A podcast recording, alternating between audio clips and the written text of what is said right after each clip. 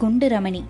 கோபால்தாஸ் வீட்டு பெரிய திண்ணையில் வெற்றிலை வியாபாரிகள் மோர்காரிகள் என்று பல பேர் இலைப்பார உட்காருவார்கள். வேலைக்காரன் இருந்தா விரட்டுவான். விரட்டினாலும் குண்டு ரமணி உட்கார்ந்திருந்தால் நகர மாட்டாள். குண்டு ரமணிக்கு எத்தனை வயசு இருக்கும் என்று சரியாக சொல்ல முடியவில்லை. முப்பதிலிருந்து ஐம்பது வரை எது வேண்டுமானாலும் சொல்லலாம். அந்த வயசுக்கு ரெண்டு ரமணி. பெரிய சட்டி போல முகம் நல்ல உயரம். குழந்தைகள் சோறு தின்ன பிடிவாதம் பிடித்தால் குண்டு ரமணியை கூப்பிடுவேன் என்று சொன்னால் போதும். லபக்கென்று விழுங்கிவிடும். ரமணி மொத்தத்தில் ஒரு மாதிரி முள்ளாக தலைமயிருடன் இருப்பாள். குளிக்கவே மாட்டாள். தேர் முட்டியில் வரும்போது இங்க கவிச்ச நாற்றம் அடிக்கும். ஏராளமான பூதனை போல் முளைகள் அவள் நடந்து வரும்போது தேங்காய் குலை போல குலுங்கும். ரவிக்க கிடையாது. சிரிக்கும்போது ஒரு பல் கிடையாது. நடந்து வருவது ஒரு மாதிரி உருள்வது போலதான் இருக்கும். எந்த வீட்டை தேர்ந்தெடுக்கிறாள் என்று சொல்ல முடியாது. ரமணி வருகிறாள் என்ற செய்தி கேட்டதுமே பட் பட் பட் என்று வாயிற்கதவை அங்கங்கே சாத்தி விடுவார்கள். அசந்து மறந்து ஏதாவது கதவு திறந்திருந்தா போச்சு. திண்ணையில வந்து உட்கார்ந்து கொண்டு விடுவாள். போ போ என்றால் போக மாட்டாள். கிட்ட போய் விரட்டவும் முடியாது. நாற்றம் எப்போதும் லேசான சிரிப்பு. ஒன்னரை கண். அம்பி உள்ள போய் ஒரு டம்ளர் மோர் வாங்கிட்டு வாயேன். போ போ. ஆற்றுல யாரும் இல்லை. ஏண்டானா போய் இப்போ தான் உங்கள் பாட்டி உள்ளே ஓடுறத பார்த்தேன் பெரிய டபாராவா இருந்தாலும் சரி மோர் வாங்கிட்டு வந்துரு. தப்பாரு ரமணி மோர் இல்லை தயிர் இல்லை. இப்போ போ போறியா இல்லையா? மோர் இல்லாட்டா ஒரு எட்னா காசாவது தாங்கோ மாமி. ஒன்றும் கிடையாது. போடினா ரெண்டாளாக்கா அரிசியாவது வடிச்சு போடுங்கோ. கொஞ்சம் கசப்பு நாத்தங்காயும் புளிச்ச மோரும் இருந்தால் போதும். இப்போ நீ போ போறியா இல்லையா? என்ற பாட்டி அதட்டலுக்கெல்லாம் மசிய மாட்டாள். திண்ணையில் அனந்த சயனமாக படுத்துக்கொண்டு ஏண்டா அம்பி எத்தனையாவது வாசிக்கிற? என்பாள். ஒரு முறை நான் குச்சியை எடுத்துக்கொண்டு அவளை அடிக்க வந்தேன்.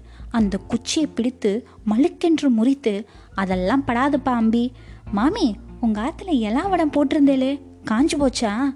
நாக்கு ரொம்ப ஊறுறதே பச்சை மிளகாயோட காஞ்சதும் காயாததுமா வடம் சாப்பிட்டா என்னமா இருக்கும்? சாப்பிட்டாலும் போக மாட்டாள் அதுவும் என்ன சாப்பாடு? அவள் ஒரு கவலம் நமக்கு ஒரு வேலை.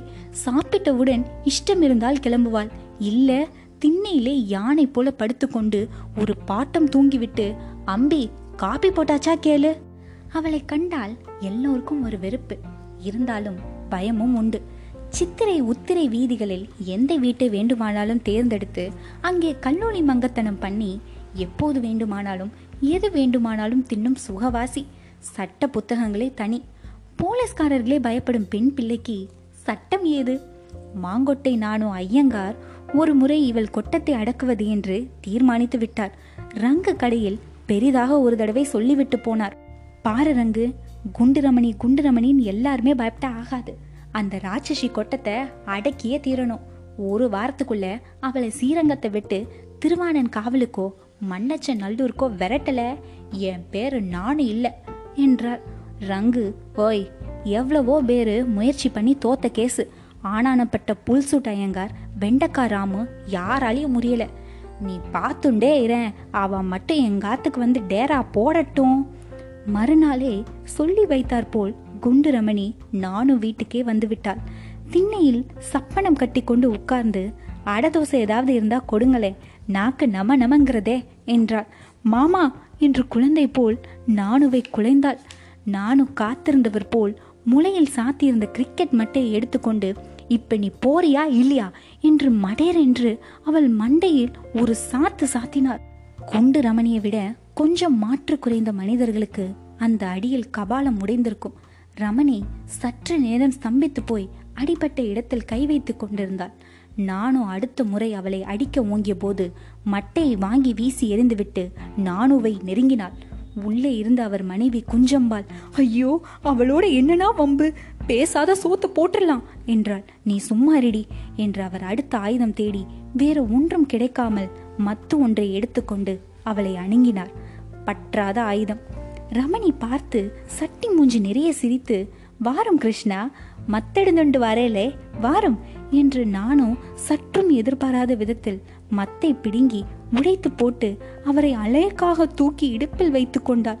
அப்புறம் எங்கிருந்தோ வந்த வெறியில் அப்படியே அவரை பந்தாடுவது போல கீழே எரிந்துவிட்டு புடவை மண்ணை தட்டி கொண்டு புறப்பட்டு சென்றாள். உம்மை ஆயிரங்கால் மண்டபத்தில் பார்த்துக்கிறேன் என்று சொல்லி சென்றாள்.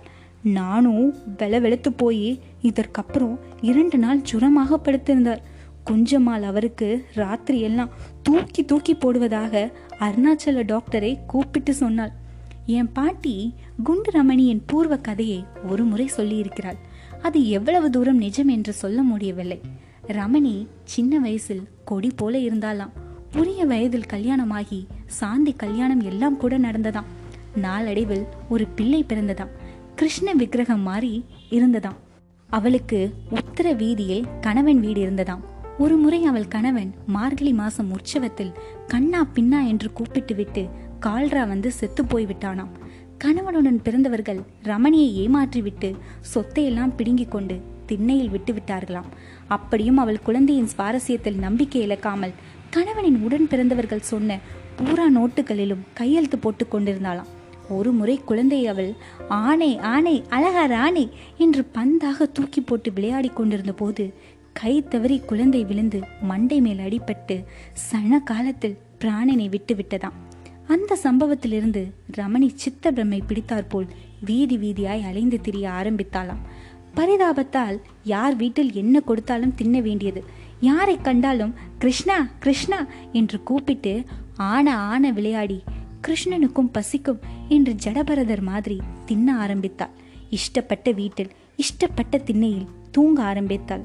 பற்றில்லாமல் திரிந்ததில் தின்னதில் உடம்பு மலை மாதிரி விரிந்து போய் ஊழைச்சதை போட்டு பொத பொதவென்று ஆகிவிட்டாள் தனி கட்ட நான் இந்த கதையை நம்பவில்லை. பாட்டி மிகைப்படுத்துகிறாள் என்றுதான் நினை பாட்டி ஒரு முறை என்னை அந்த கதையை அவளை வைத்தே மூதறிக்கிறேன் என்றாள். ஒரு முறை குண்டு ரமணி எங்கள் வீட்டுக்கு மாமூலாக வந்திருந்த போது அவளுக்கு கலையத்தில் காஃபியும் பழையதும் கொடுத்து ரமணி உன்னை ஒன்று கேட்கணுமே? கேளுங்கோ மாமி என்று பாதி அழுகியிருந்த கொய்யா பழத்தை கடித்து கொண்டே சொன்னாள் உன் குழந்தை என்னடையாச்சு? ஆச்சு அவள் கடிப்பதை நிறுத்தாமல் செத்து போச்சு மாமி என்றாள். நிமிர்ந்து பார்த்து சிரித்தாள். எப்படி செத்து போச்சு? கீழே போட்டுட்ட மாமி. அடுத்து ரமணி நான் சற்றும் எதிர்பாராத வகையில் கையில் ஒரு கற்பனை குழந்தையை பார்த்து கொண்டே வட்டு நடுவே வளர்கின்ற மாணிக்க மொட்டு நுனியில் முளைக்கின்ற முத்த போல சொட்டு சொட்டென்று துளிக்க துளிக்க என் குட்டன் வந்தென்னை புறம்புல்குவான் கோவிந்தன் என்னை புறம்புல்குவான் என்று மிக இனிய குரலில் கற்பனை குழந்தையை முதுகில் சாய்த்து ஆடிக்கொண்டே பாடினாள் அந்த ராட்சசி. என்னை பார்த்து கண்களில் கண்ணாடி போல ஜலம் திரையிட சிரித்தாள்.